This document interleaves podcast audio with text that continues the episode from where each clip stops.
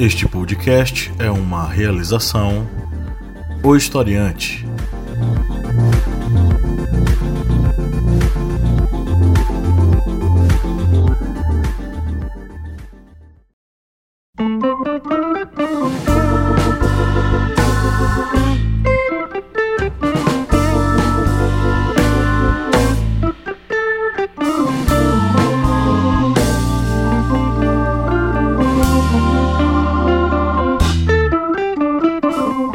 Historiantes! Bem-vindos mais uma vez ao seu podcast sobre as ciências humanas. É o podcast do historiante com a missão de trazer conteúdo para você e alimentar o seu cérebro com muita informação sobre história, filosofia, sociologia e os temas que surgirem por aí. Eu sou o professor Paulo Magalhães e do outro lado da tela, como sempre, durante essa pandemia, está o meu colega de sempre, o senhor Kleber Roberto. Olá, pessoal, beleza? Estamos aqui nesse sol escaldante da beira do Rio São Francisco para trazer mais um conteúdo para você, né, Kleber? Isso mesmo. Nós vamos abordar nessa minipédia de hoje um tema que está vindo à tona novamente relacionado aos regimes totalitários que surgiram no início do século passado. Como Hitler e Mussolini chegaram ao poder? Como o nazismo e o fascismo subiram para o posto mais alto em seus respectivos países. Hoje a nossa missão é saber sobre esse assunto, mas antes vamos para os nossos recadinhos. Cleber Roberto, a galera que nos ouve pode nos apoiar, né? Quem quer apoiar o historiante,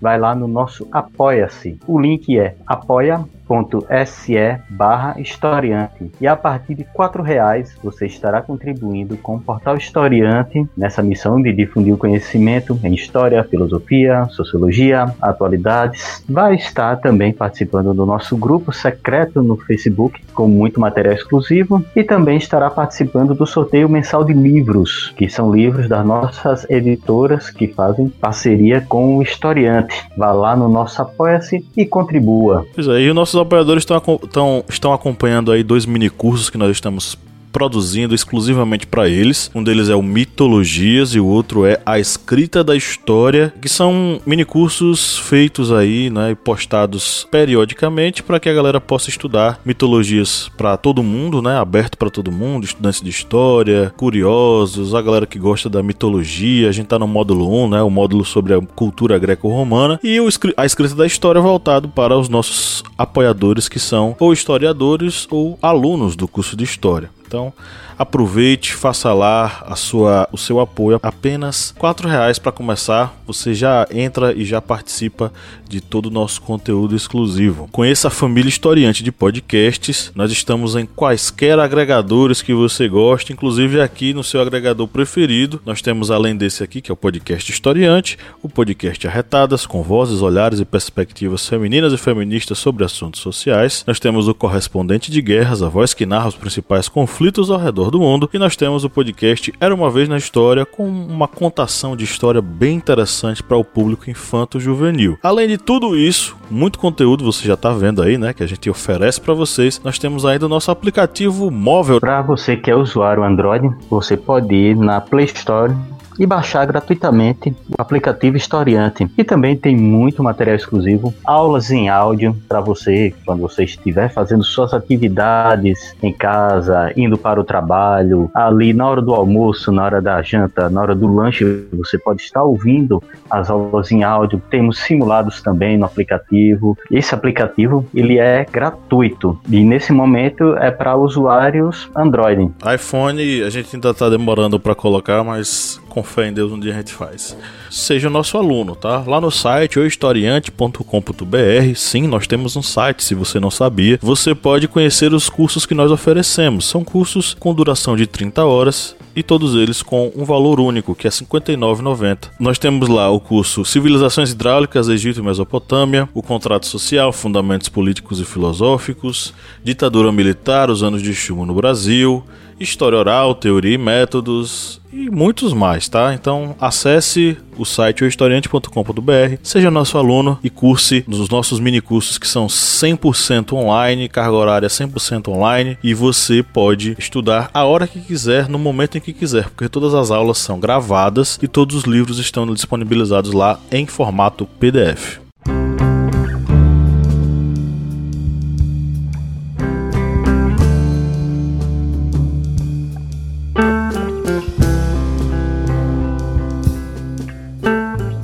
Bom, para a gente entender como esses caras chegaram ao poder, nós precisamos entender como esse contexto maluco da ascensão desses ideais nazifascistas, né, ela foi montada, construída. Para a gente entender isso, a gente precisa voltar um pouquinho para o final da Primeira Guerra Mundial. O final da Primeira Guerra Mundial, eu não sei se vocês sabem, queridos ouvintes, mas a Primeira Guerra Mundial ela não terminou com um grande vitorioso não, tá? Ela terminou com um grande empate, vamos dizer assim. Todas as forças já estavam exaustas e foi necessário assinar um armistício. Esse armistício ele foi assinado porque as forças já estavam esgotadas e a guerra nem ia nem vinha, né? Ela estava estacionada, estagnada. Só que no dia em que o tratado que, que, marcava o final da Primeira Guerra Mundial foi assinado, a Alemanha não foi convidada para participar e a Grã-Bretanha, a Itália, a França e os Estados Unidos acabaram conduzindo as negociações, sendo que a Itália foi um tanto escanteada também. Nesse tratado definia-se uma série de coisas, inclusive a ideia de que a Alemanha seria a grande penalizada com as cláusulas mais terríveis, sendo ela inclusive apontada como a causadora da guerra. Dentre vários pontos lá do tratado, nós temos a admissão de culpa e responsabilidade única da Alemanha, a proibição de união entre Alemanha e Áustria, compromisso compromisso de reparações financeiras, né, uma quantia aí superior a 20 bilhões de dólares, concordância com o julgamento internacional do Kaiser e de outros líderes de guerra. O Kaiser era o rei, né, o imperador, vamos dizer assim, alemão. Devolução da Alsácia e da Lorena à França, motivo de guerra, muita guerra ali, um território muito disputado entre os dois países. Desmilitarização permanente e ocupação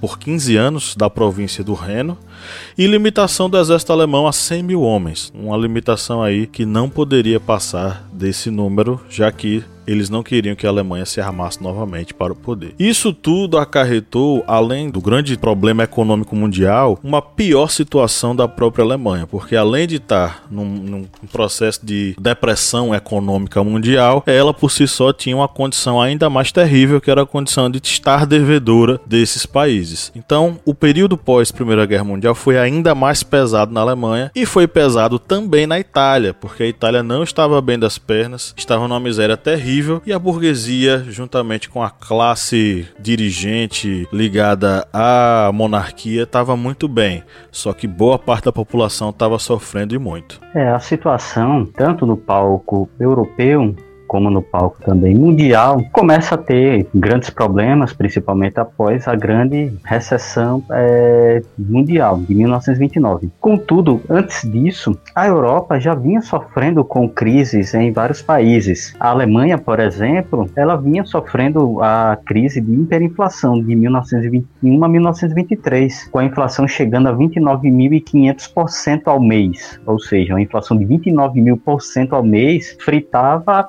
o valor da moeda. A moeda já não tinha mais valor de face. A população passou a trabalhar com sistema de trocas. Vamos trocar, por exemplo, um repolho em três pães. Vamos trocar três pães por um pedaço de, de carne. Vamos trocar um pedaço de carne por um quilo de, de farelo. Ou seja, a população começou a viver em sistema de trocas, porque a moeda já não tinha mais nenhum valor. E a Itália também estava vivendo essa crise econômica, uma crise também política, já que o governo liberal do primeiro-ministro eh, Giovanni Giolitti, ele estava tendo uma crise muito grande, já que num período de aproximadamente três anos e meio, quase quatro anos, a Itália teve três primeiros ministros, que foi Vittorio Orlando, que renunciou, veio Francesco Netti, não, Fran Francesco Nitti, olha aí, um nome complicado, Francesco Nitti, que teve um mandato super curto, e depois Giovanni Giolitti. Todos esses três primeiros ministros pegaram uma Itália que estava também numa grave crise econômica. No início da década de 1920, estava vendo, além dessa crise política, crise econômica, grande número de desempregados, uma crise também trabalhista, porque os trabalhadores estavam reivindicando direitos como salários é, fixos, horas de trabalho é, que fossem também é, fixas,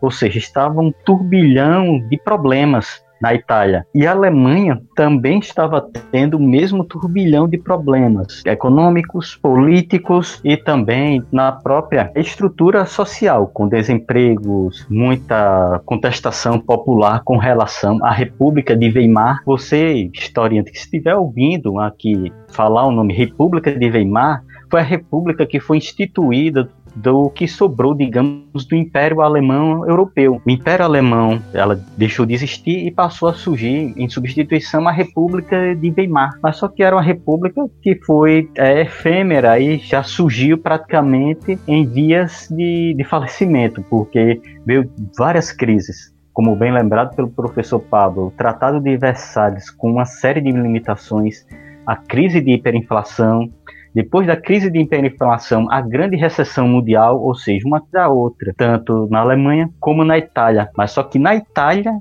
é que veio a surgir um movimento totalitário com um cidadão que foi a cabeça, aquele líder de um movimento que tinha como símbolo um machado dentro de um feixe que era o facho. Nesse momento da, do final da Primeira Guerra Mundial, entre as, a Primeira e a Segunda Guerra Mundial, a gente vai ter uma, inclusive uma, o nascimento de três vias de poder, né? Até então o liberalismo ele tinha sido praticado largamente. E esse liberalismo ainda é fruto do século XIX, da, da, dos avanços, digamos assim, políticos que ocorreram no século XIX. Mas ele acabou chegando no limite e após a Primeira Guerra Mundial e após a quebra da bolsa, por exemplo, nós vamos ter o nascimento aí de três vias políticas. Uma via política, e elas nascem da morte do liberalismo como era praticado naquele período. A primeira via que surge vai ser a via da social-democracia, que vai ser uma espécie de estilo político que tenta aliar a prática capitalista de produção juntamente com a divisão de riquezas. Então, na social-democracia, a ideia é que o capitalismo ele precisa se desenvolver e crescer para gerar mais benefícios sociais, gerando um bem-estar social para os trabalhadores que podem ter acesso a uma série de direitos, como seguro-desemprego, é, aposentadoria, oferecimento da saúde pelo próprio Estado. Então, a social-democracia ela surge com esse ideal. O outro ideal é o ideal comunista socialista, que nasce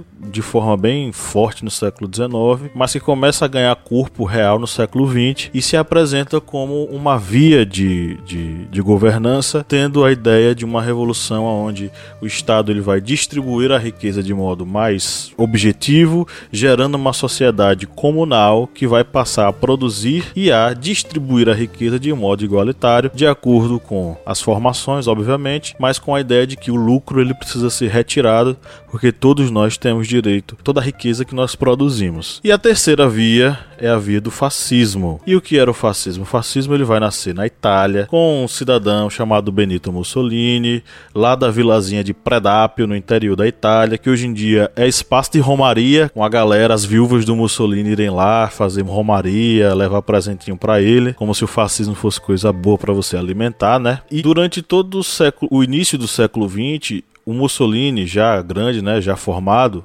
apesar de ser um jovem muito violento, uma criança muito violenta, ele passa a militar do lado do socialismo, né, muito baseado aí nas lutas populares, o pai dele tendo sido um ferreiro e a mãe dele professora, ele acaba entrando aí para uma militância socialista, mas a vida dele muda completamente 100% quando ele conhece o futurismo, que é um estilo artístico, filosófico e político que levanta bandeiras como o desenvolvimento, tecnologia, a máquina substituindo o homem e principalmente a ideia de guerra como higiene do mundo. Retirar o mundo aí das mãos dos fracos e entregar para as mãos dos fortes, e apenas os fortes sobreviveriam. Nesse ponto ele começa a divergir dos socialistas, porque os socialistas não querem a primeira guerra e Mussolini quer a guerra a todo custo. Nesse momento ele é expulso do socialismo, o Partido Socialista Italiano expulsa ele e ele passa a militar num lado completamente contrário ao socialismo. Ele vai começar a construir a ideia dele de fascismo, né? A ideia de uma Itália grande novamente para restaurar a glória do Império Romano. E ele vai começar a arregimentar ao seu redor, principalmente os ex-combatentes da Primeira Guerra Mundial, em especial a divisão dos Arditi, que eram uma divisão de, de soldados que usavam camisas negras. E daí nasce os Camitinere, né, que são os camisas negras, a divisão paramilitar do Mussolini em defesa do fascismo. Ele funda um jornal chamado Il Popolo d'Italia e esse Il Popolo d'Italia vai ser financiado pelos industrialistas e boa parte da burguesia mercantil. A burguesia vai estar do lado do fascismo e ele vai eleger um grande inimigo. Quem é o grande inimigo do fascismo? São os comunistas e socialistas que eles chama carinhosamente de ratos que vinham do leste trazendo doenças. Então, com o apoio da burguesia industrial, e rural, né, burguesia mercantil também, ele vai montar o seu exército fascista e pouco a pouco ele vai conquistar muitas pessoas, principalmente através do jornal Il Popolo d'Italia, que vai fazer uma apologia pesada à guerra e o armamentismo. A ideia dele é que todo cidadão se arme. Tem inclusive uma foto interessante da, da mesa, né, da, da mesa do Mussolini lá no jornal. É uma mesa decorada com granadas e atrás tem uma imagem de uma caveira com a faca, né? Lembra muito aquele negócio do Bop, né? Enfim, faca na caveira, Mussolini queria que a galera se armasse e foi assim cada vez mais os fascistas começaram a crescer e começaram a mobilizar muitas pessoas. E do mesmo modo que tivemos é, um líder na Itália que veio alçando o poder ali junto às massas, na Alemanha também tivemos um líder que também veio alçando o poder é, através, tanto convencendo as massas, como também se utilizando da própria estrutura democrática para alçar o poder. E essa pessoa foi Hitler. Hitler, um austríaco, Hitler não era alemão, ele nasceu na Áustria. Ele também estava convivendo com todo aquele problema político e econômico da Alemanha. E quando ele decidiu se filiar ao Partido dos Trabalhadores da Alemanha em 1919, que era um partido que tinha sido fundado por Anton Drexler, é, Gottfried Feder e Dietrich Eckart, esse partido que foi fundado por esses três é, era um partido pequeno. Hitler entrou nesse partido e, através dos, daquele seu convencimento, ele conseguiu expulsar Drexler e ele se tornou o líder do Partido dos Trabalhadores da Alemanha, mudando o nome do partido para o Partido Nacional Socialista dos Trabalhadores da Alemanha, que não tinha nada a ver com a esquerda. Ele pegou esse nome socialista porque o movimento socialista na Europa estava em franco crescimento, dada a Revolução é, Russa, que acabou fazendo com que o Império Russo fosse extinto e viesse a existir a União Soviética, e com o sucesso de vários partidos de cunho socialista em vários locais da Europa, o é, Hitler também pegou esse nome, socialista, mas não tinha nada de esquerda, era somente uma jogada de marketing para atrair trabalhadores, operários, camponeses para a causa do seu partido, já que era um partido pequeno. E Hitler começou esse movimento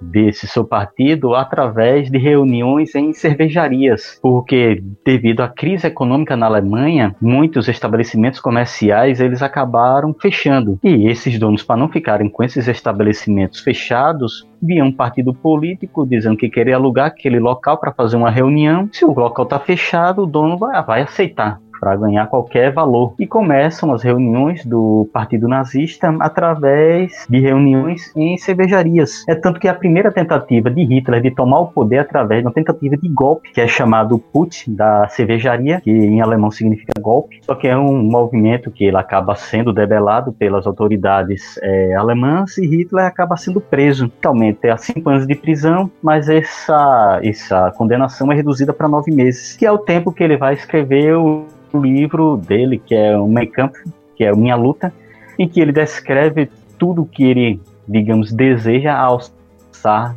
para a Alemanha e contra o que ele chamava de inimigos da Alemanha. Depois de sua saída da prisão, ele percebe que não dá para tentar tomar o poder do jeito que ele quer na Alemanha através de medidas armadas, tomada é, a força do poder. Ele aí começa a utilizar os meios democráticos para se alçar o poder. Olha que parece até contraditório, mas Hitler ele começa a utilizar a própria democracia alemã para alçar o poder. Na primeira eleição, que nós podemos citar aqui, por exemplo, com a participação do Partido Nazista, a eleição de 1928, os nazistas acabaram elegendo apenas 12 parlamentares de um parlamento de 491. Mas só que quatro anos depois, em 1932, o Partido Nazista já tinha 230 parlamentares de um parlamento de 608. E aí Hitler começa a fazer pressão, toda aquela pressão política para ter mais poder dentro da Alemanha. E para ter mais poder dentro da Alemanha, ele poderia ser ou primeiro-ministro ou tentar alçar o poder através da presidência. Só que na presidência que ele acaba disputando no ano de 1932, ele é derrotado por Hindenburg. Hindenburg ele ganha a eleição com mais de 53% dos votos. Hitler tem 36,7% dos votos, mas isso já demonstra que ele já tem um certo domínio dentro da Alemanha, dentro da população, dos eleitores alemães. E aí ele começa a pressionar ainda mais pelo poder. E ele vem a se tornar chanceler da Alemanha em 1933. Isso através de uma pressão também por meios, ainda que, digamos, é, parece que é um meio é, tirano, mas era um meio que estava dentro da própria, digamos, do, do, meio democrático da Alemanha, que era a própria pressão dentro do parlamento. Por exemplo, quando se tentava votar algo de interesse social, os parlamentares do Partido Nazista saíam do parlamento fazia com que aquela, o parlamento não tivesse o coro suficiente para aprovar determinadas medidas e com isso essas medidas acabavam sendo travadas, ou seja, o partido nazista se utilizava ainda de meios democráticos para ter essa pressão dentro da Alemanha. E dentro dessa pressão é, de Hitler com relação a ele tomar a frente da, da chancelaria, ele consegue isso em 1933 após o chanceler Franz von Papen, ele decide entregar o poder da chancelaria, de ser, deixar de ser chanceler em favor de Hitler, e ele seria uma espécie de vice-chanceler, porque eles já viam ali Hitler como uma ameaça à democracia, alguém que estava sedento pelo poder. Mas a história acabou comprovando que Hitler ele não ficaria satisfeito apenas com uma com essa tomada de poder apenas da chancelaria. Hitler queria muito mais poder. É, na Itália, alguns anos antes, né, em 1921, Mussolini tinha concorrido ao parlamento, né, no dia 15 de maio de 1921. Ele já concorreu como partido fascista. O fascismo deixou de ser uma ideologia puramente política social para ser um partido de fato.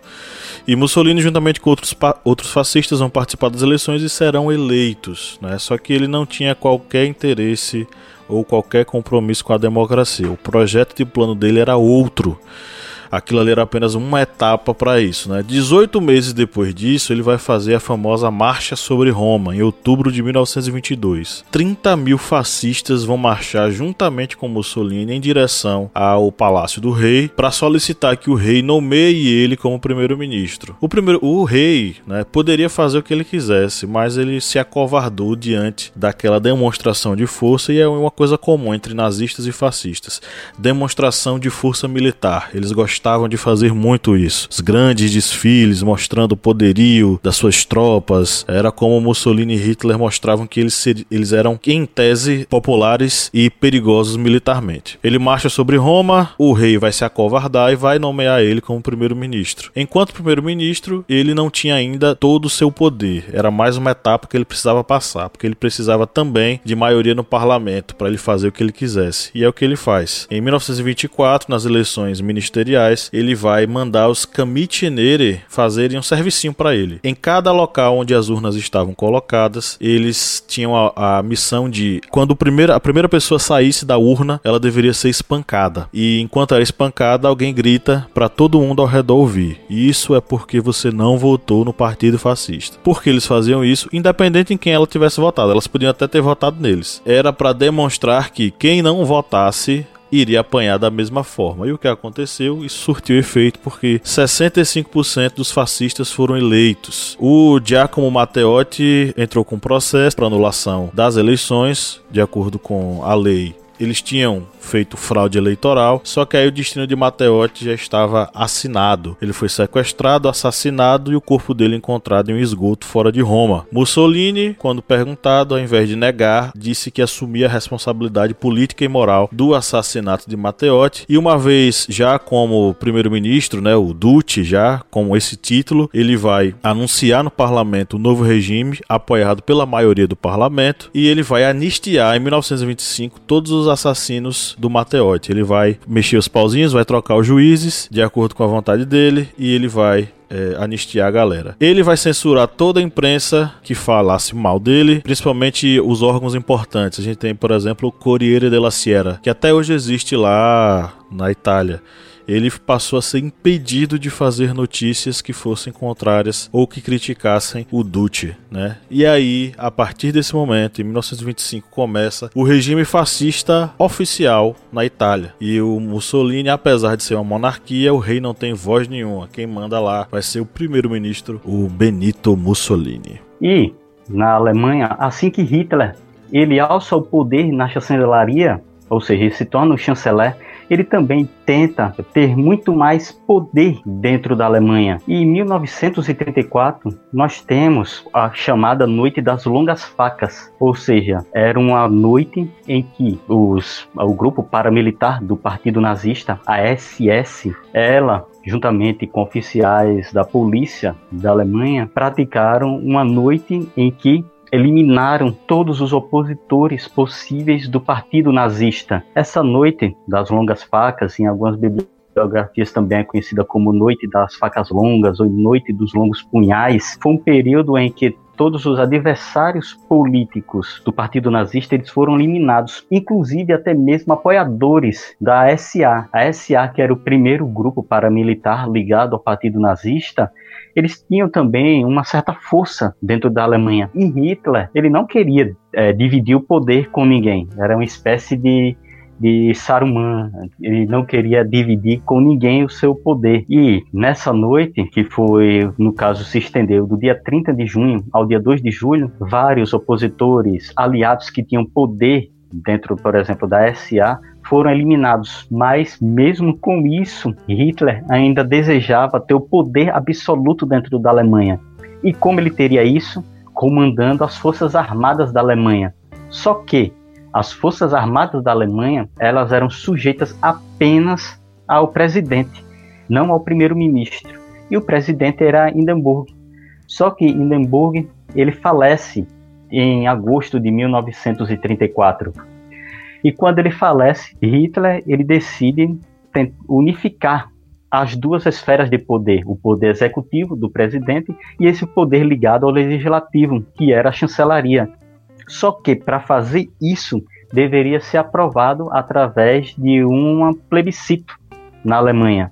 E ele não poderia simplesmente chegar e dizer: não, eu quero ser presidente e primeiro-ministro e vocês vão ter que aceitar. Não. Ele foi, eu acho que foi o último momento em que ele se utilizou dessa, dessa democracia dentro da Alemanha para estabelecer seu poder absoluto através desse plebiscito e 89,9% da população da Alemanha aprovou a unificação das duas esferas de poder, a presidência e a chancelaria. Ou seja, Hitler ele passava a ser o Führer, aquele que detinha o poder absoluto dentro da Alemanha. E através do poder, esse poder absoluto, ele poderia ser tanto o poder de julgar como o poder de condenar qualquer um que estivesse ameaçando o seu poder, já que agora ele teria o poder tanto da SS, o grupo paramilitar ligado ao Partido Nazista, o poder político na própria Alemanha, que veio a ser estabelecido plenamente no, na eleição parlamentar de 1936, que todos os 741 deputados do parlamento foram eleitos do Partido Nazista, ou seja, ele tinha 100% do domínio do parlamento da Alemanha. Ele tinha esse poder político, o poder paramilitar da SS e agora ele tinha também o poder militar da própria Wehrmacht, as forças armadas da Alemanha. É, o projeto político dos fascistas e nazistas ele está baseado na, no controle total desses meios, né, de controle e principalmente na construção de uma imagem em torno de si, né? O Mussolini ele vai fazer muito disso, ele vai construir um projeto doutrinário fascista desde a infância até a vida adulta, né? Desde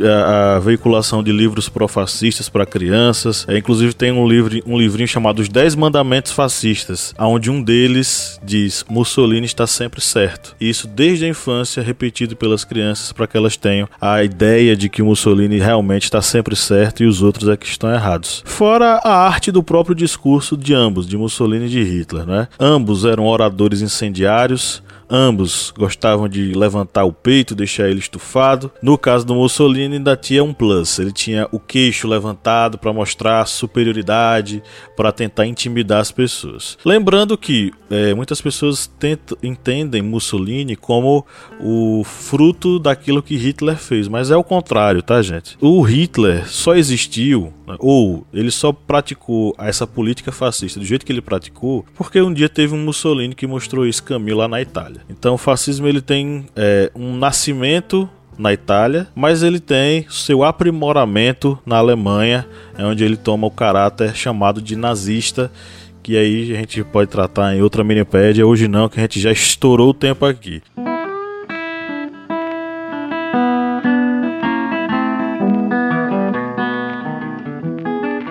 Chegamos à reta final aqui. Quer deixar um recado para gerações futuras? Se você quiser ver mais sobre a sessão dos ideais nazifascistas, temos um vídeo no nosso canal, na TV Historiante no YouTube. Você pode ir lá e assistir uma videoaula sobre a seção dos ideários nazistas e fascistas. Vá lá e se enriqueça ainda mais de conhecimentos. E se você não quiser que o fascismo volte a existir, combata todo tipo de discriminação, criança. Combata todo tipo de hierarquização na sociedade, porque senão você vai alimentar o fascismo, que recentemente está mostrando aí seu, suas garrinhas, né? Grupos neofascistas e neonazistas estão brotando de tudo quanto é canto, né? E parece uma coisa absurda, mas não é até porque já saiu pesquisa dizendo que esse movimento começou em, na década de dois, dos anos 2000, na década de 2000 e se intensificou na nossa década agora. Então, cuidado porque a cadela do fascismo está sempre no cio, segundo Bertold Brecht, e nós precisamos estar vigilantes o tempo inteiro. Bom, chegamos ao final de mais uma Minipédia. Um grande abraço e tchau, tchau. Valeu!